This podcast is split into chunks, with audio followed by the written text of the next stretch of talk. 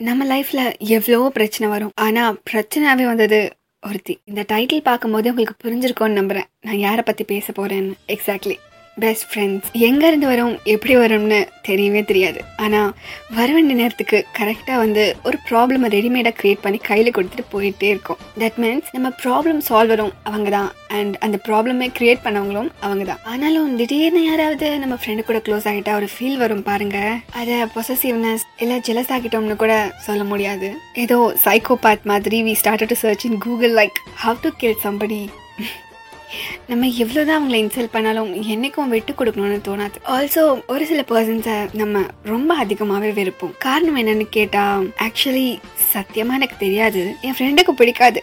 So எனக்கும் பிடிக்காதுன்னு சொல்வோம். லைஃப் பார்ட்னர் எந்த அளவுக்கு முக்கியமோ அதே அளவுக்கு நம்ம ஃப்ரெண்ட்ஸும் ரொம்ப முக்கியம். அண்ட் உங்கள் முக்கியமானவங்களை டேக் பண்ணி பாரு நீ என்ன எவ்வளோலாம் குடும்பப்படுத்திருக்கேன்னு சொல்லுங்கள் அண்ட் தென் இது உங்கள் கலர் கலர் பட்டாம்பூச்சி.